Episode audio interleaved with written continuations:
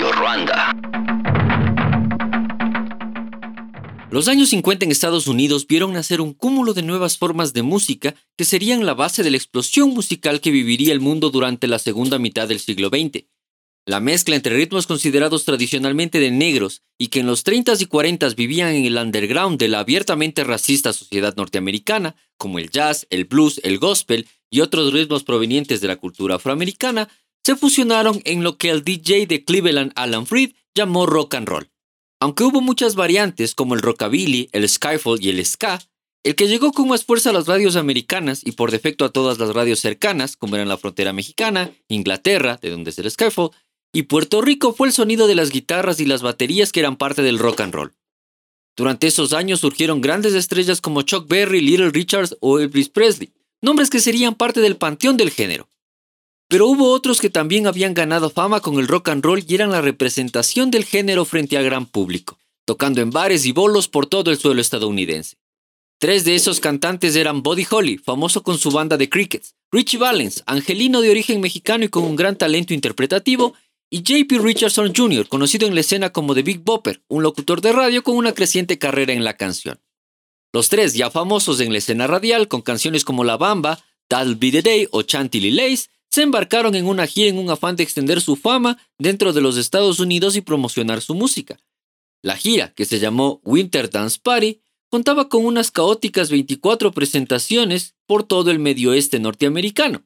El 3 de febrero de 1959, en un absurdo accidente de avión, los tres más jóvenes y notorios representantes del rock and roll estadounidense fallecieron generando un declive de la música rock en la escena que no volvería hasta la invasión inglesa y el regreso de Elvis Presley en lo que sería su verdadera consagración. ¿Por qué recordamos ese día? Porque gracias a una canción maravillosa ese día siempre será recordado como el día en que la música murió. Hoy, en Punto Nemo, American Pie. Psycho Nemo, el podcast.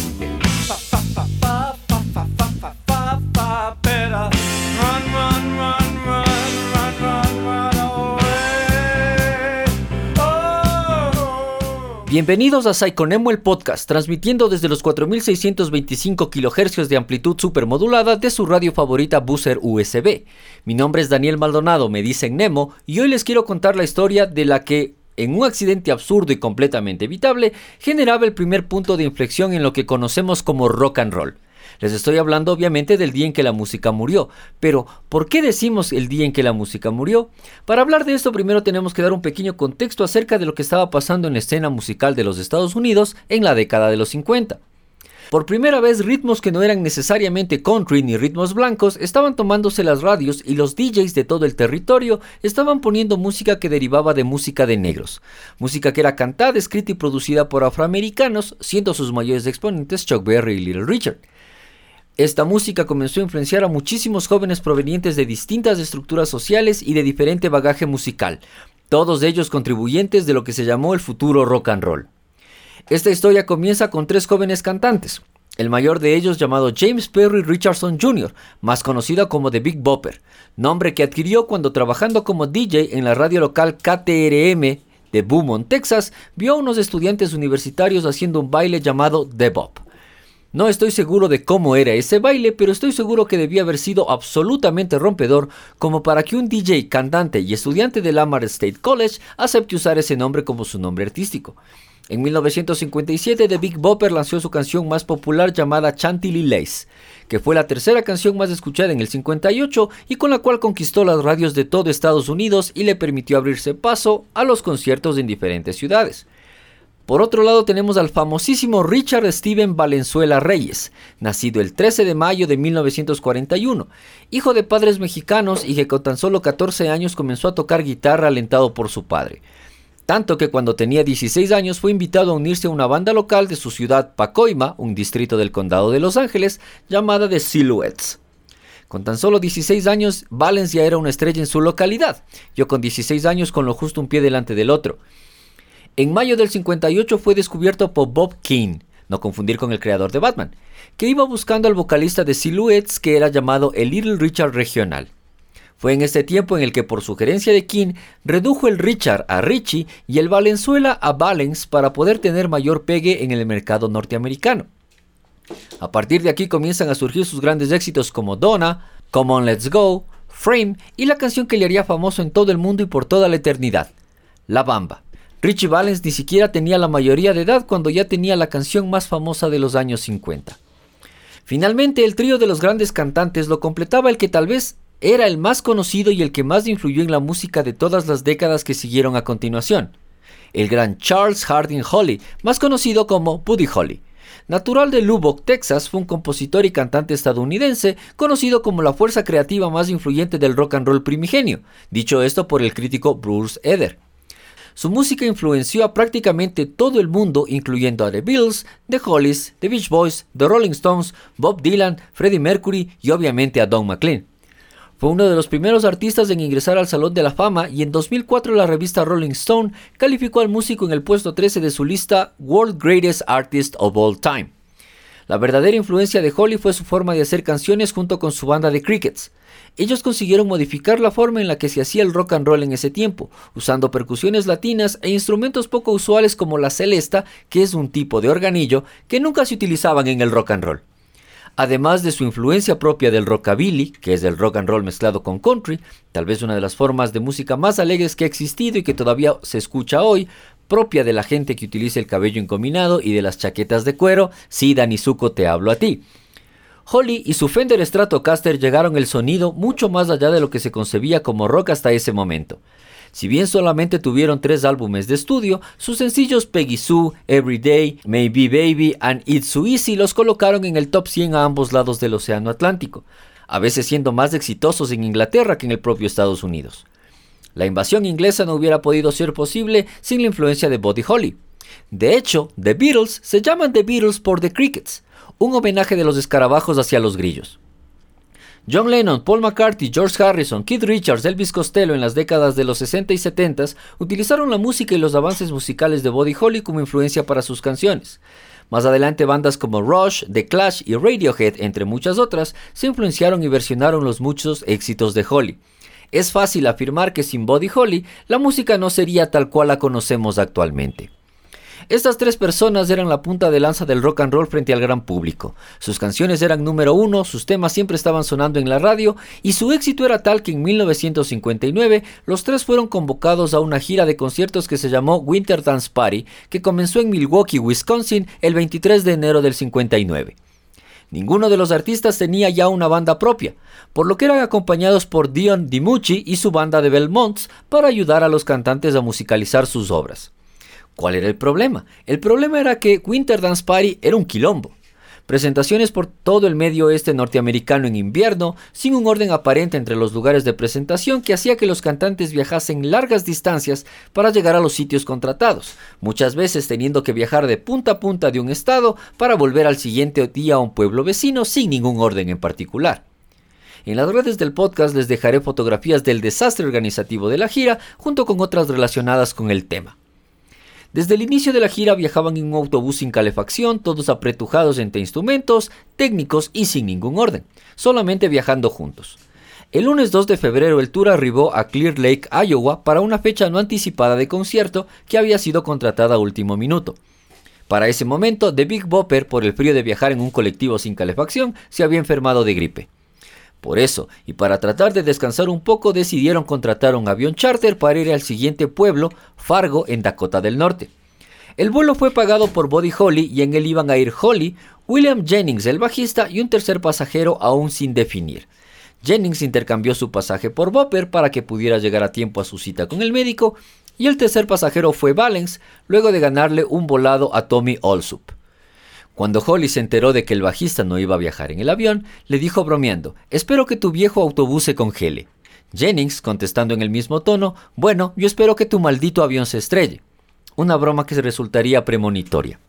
El piloto iba a ser Roger Peterson, un residente local de 21 años que se suponía que tenía una amplia experiencia de vuelo.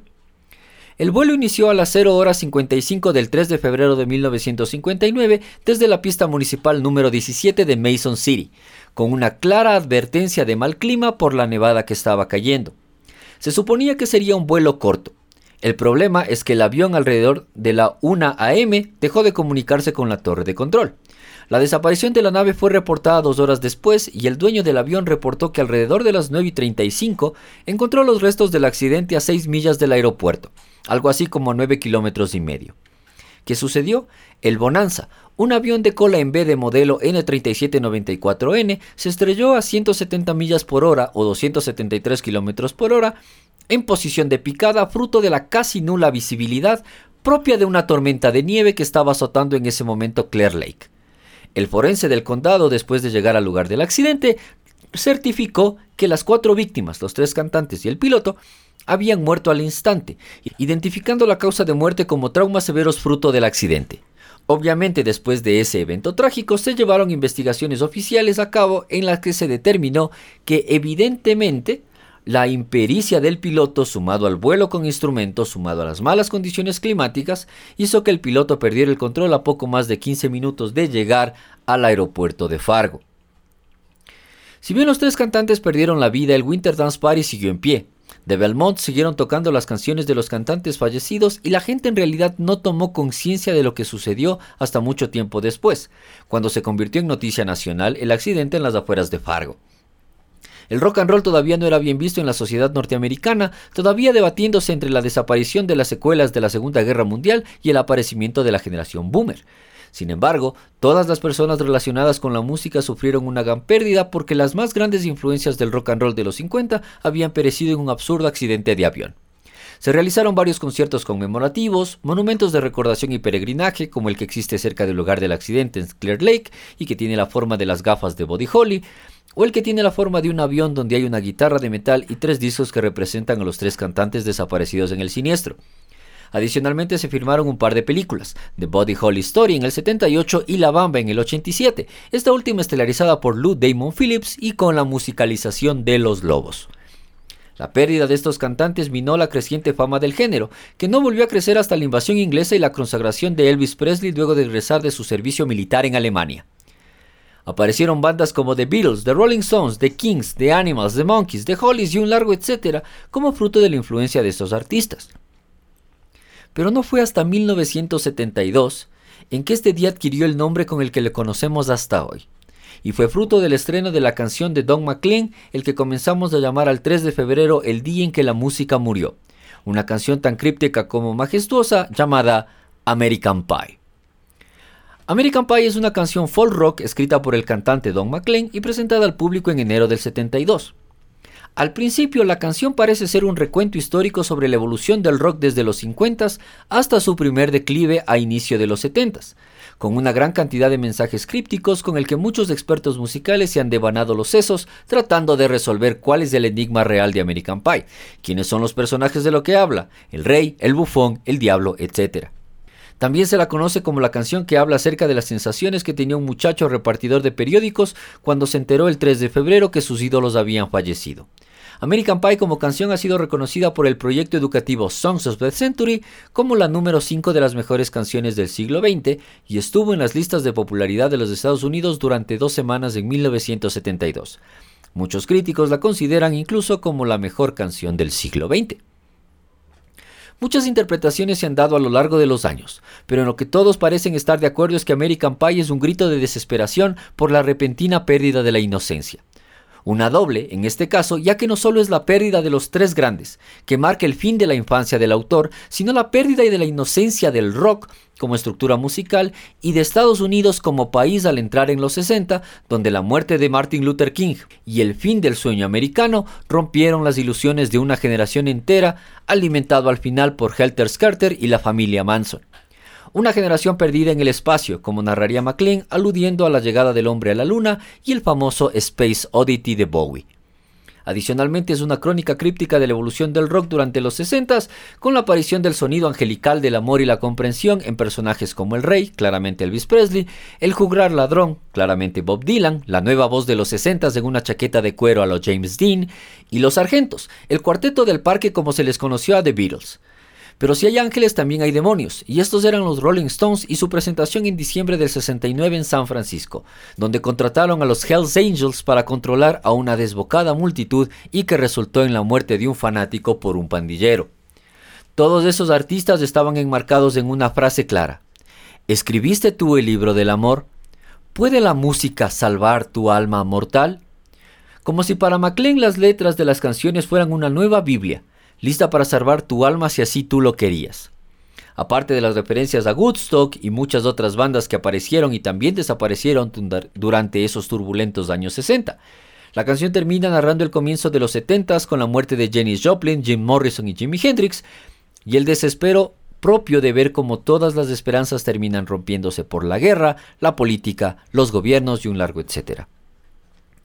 Pero el verdadero lugar de la canción en el imaginario popular lo lleva a su primera estrofa, donde MacLean narra como un niño lleno de ilusiones. Él mismo descubrió una fría tarde de febrero que todo aquello en lo que creía y todo aquello en lo que anhelaba desaparecía en un accidente de avión, el día en que la música murió y se complementa con el coro, donde hace referencia a los símbolos americanos por excelencia, el pastel de manzana, el Chevy y la sensación de esa libertad burbujeante que tuvo su primer encuentro con la muerte el 3 de febrero de 1959.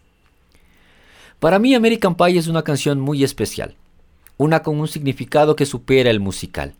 Para mí esta canción es la representación de un evento que podríamos considerarlo equivalente a la muerte de Gwen Stacy en el 121 de The Amazing Spider-Man, publicado en junio de 1973. Es la ruptura de la burbuja que se había alimentado durante todos los 50 del rock and roll, donde el género era una música burbujeante llena de gente joven, con sueños e ilusiones, que lo único que quería era cantar acerca del amor, de llevar a su chica al baile de graduación, de correr rápido en sus autos y de un largo etcétera todo aquello que nos ha intentado vender el cine norteamericano. Y que se rompió el día en que la música murió. Igual que la edad de plata de los cómics se rompió y desapareció el día en que murió Gwen. American Pie está para señalarnos el primer paso hacia la cruel adultez, de dejar de mirar con ojos de ilusión los eventos que suceden y dejar que nos golpee la vida para darnos cuenta que las cosas no son tan rosas como creíamos que eran y que nos toca tomarla con un poco de pesimismo, con un poco de resignación, y con un poco de nostalgia por recordar cómo eran las cosas cuando todo era bonito, cuando todo era color de rosa, cuando la música aún vivía. Adicionalmente, y esta es mi opinión personal, pienso que American Pie es el opuesto musical a Take Me Home Country Roads, canción también publicada en 1971 y escrita por Bill Danoff, Teffy Nivet y John Denver, cantada por John Denver, como una oda al lugar de origen representado en el estado de Virginia Occidental, West Virginia Mountain Mama, con un ignorable séquito de versionados, es una canción que habla sobre el regreso al hogar. Pero el regreso al hogar para disfrutar del hogar, para disfrutar de aquel lugar al que pertenecemos, pero del regreso al hogar para disfrutar del hogar, para disfrutar de aquel lugar al que pertenecemos, de aquel lugar del que nunca debimos salir, de ese espacio donde siempre nos recibirán con los brazos abiertos. Más allá del recuento crítico de la historia, el coro de American Pie nos dice que realmente lo que se está buscando es un lugar al que volver cuando todo ha terminado, lo sabemos cuando canta And them good boys were drinking whiskey and rye, singing This will be the day that I die. El autor busca volver al hogar, al lugar que le representa, al lugar del pay de manzana, del auto Chevy, de los amigos y de los eternos días de verano, pero no volver al hogar para ser abrazado, para sentirse en hogar, sino tal vez regresar al lugar de origen para poder dejar morir en paz la juventud, para ver los sueños extinguirse, para comenzar la vida adulta con sus pesimismos y sus problemas, tal como lo planteó Don McLean en American Pie. Esto fue Punto Nemo. Cuéntame cuántas veces habías escuchado American Pie antes de este episodio. ¿Sabías todas las historias que se tejían con esta canción? ¿Crees que la canción se llama así porque el Bonanza tenía ese nombre a un lado del fuselaje, como dice la leyenda? En la descripción te dejaré un enlace donde se hace una interpretación de tantas sobre el significado de la canción. Don McLean vendió su manuscrito original en 2015 y ni así obtuvimos la verdad sobre lo que significa verdaderamente American Pie. Me gustaría que compartas qué sientes tú cuando la escuchas. ¿También sientes ese sentimiento de pesimismo o simplemente es una canción más que te recuerda a una serie de malas películas? La música es el lenguaje del alma y a veces la melancolía está más presente que la esperanza. No olvidemos de esa gran frase de Eddie Blake. El sueño americano se hizo realidad y es tan terrorífico como lo ves. Al final de este episodio dejaré sonando la canción. Es más que necesario. No olvides seguir este podcast en Twitter y en Facebook, así como en Spotify, Google Podcasts, Apple Podcasts y otras plataformas de streaming como Psychonemo EP, todo unido. No olvides que puedes calificarnos en Spotify, así como en otras plataformas, y te agradecería mucho que nos puedas dar 5 estrellas para poder seguir creciendo, que este podcast llegue a más gente y que muchas más personas sean atormentadas por mi voz. A mí me puedes encontrar en todas partes como arroba Daniel Alejandro. Los enlaces a este podcast y los de mis redes están en la descripción para que te puedas unir a la comunidad y discutir sobre música, mensajes crípticos, nostalgia y cantar a voz en cuello contra Roads. Creo que esto ha sido suficiente por hoy. Antes de terminar, quiero recordarles que cualquier cosa que esté fuera de los datos duros y de los hechos incontrovertibles es una opinión. Y tú tienes que tomar la decisión de si tomar una opinión de alguien, experto o no, como la verdad con la que vas a regir tu vida y recordarte que la censura a quienes expresan su opinión, sobre todo cuando van en contra del discurso establecido, no te hace diferente de aquellos que querían quemar a los que pensaban diferente. Aléjate de los adictos a las certezas, porque siempre tienen una relación tóxica con la verdad y esas relaciones son peligrosas. Recuerda siempre American Pie y compórtate como un adulto y no como un niño asustado esperando que mamá o el Estado o la turba enardecida de turno le proteja del frío mundo. Gracias por llegar al final de este episodio. Conmigo será hasta la próxima y no te olvides que es tu obligación definir tu realidad y vivir con las consecuencias de ello. Nada es verdad, todo está permitido. Hasta el siguiente capítulo en Punto Nemo. A long, long time ago, I can still remember how that music used to make me smile. And I knew if I had my chance that I could make those people dance and maybe they'd be happy for a while. But February made me shiver with every paper I deliver. Bad news on the doorstep. I couldn't take one more step. I can't remember if I cried when I read about his widowed bride, but something touched me deep inside the day the music died. So bye bye, Miss American Pie. Drove my Chevy to the levee, but the levee was dry. And them good old boys were drinking whiskey and rye, singing, This'll be the day that I die. This'll be the day that I die.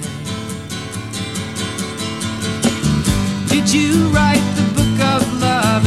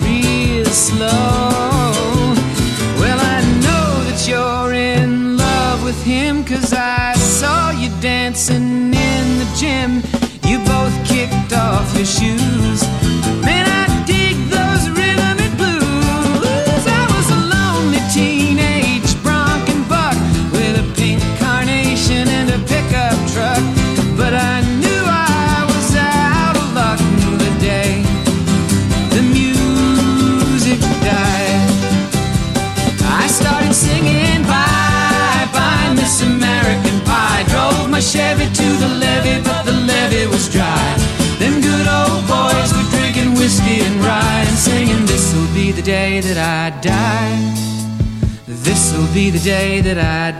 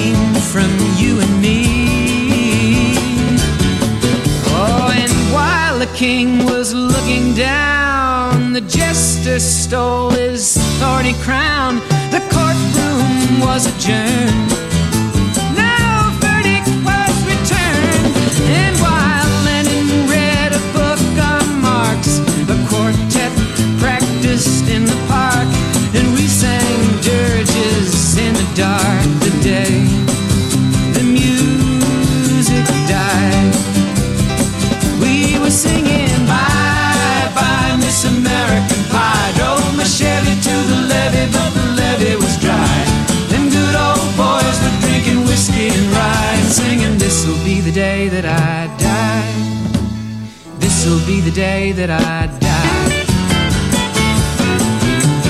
Helter skelter in the summer swelter, the birds flew off with a fallout shelter.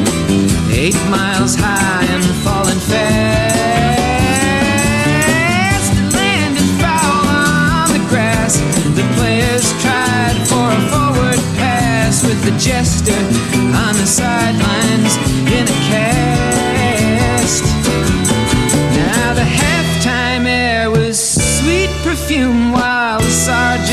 played a marching tune.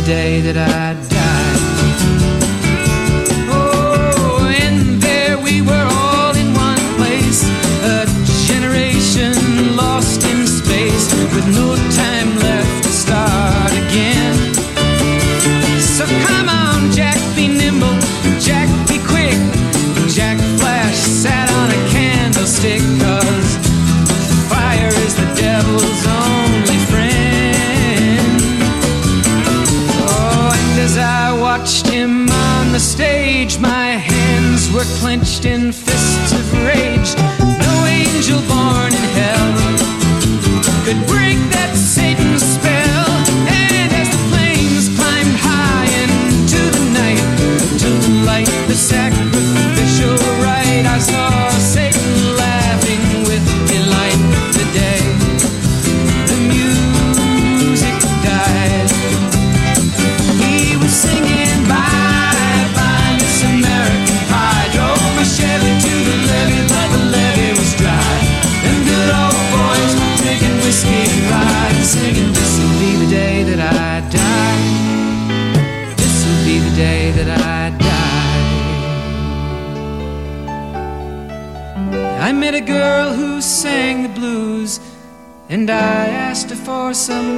happy news. But she just smiled and turned away. I went down to the sacred store where I'd heard the music years before. But the man there said the music wouldn't play. And in the streets the children screamed, the lovers cried, and the poets dreamed. Not a word was spoken. The church bells all were broken.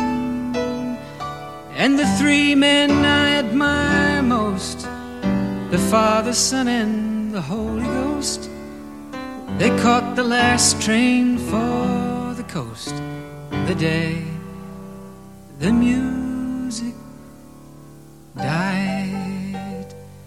And they were singing, Miss American Pie. Drove my Chevy to the levee, but the levee was dry. And them good old boys were drinking whiskey and rye, singing, This'll be the day that I die. This'll be the day that I die. They were singing, Bye, bye, Miss American Pie. Drove my Chevy to the levee, but the levee was dry. Them good old boys were drinking whiskey and rye, singing, This'll be the day that I die.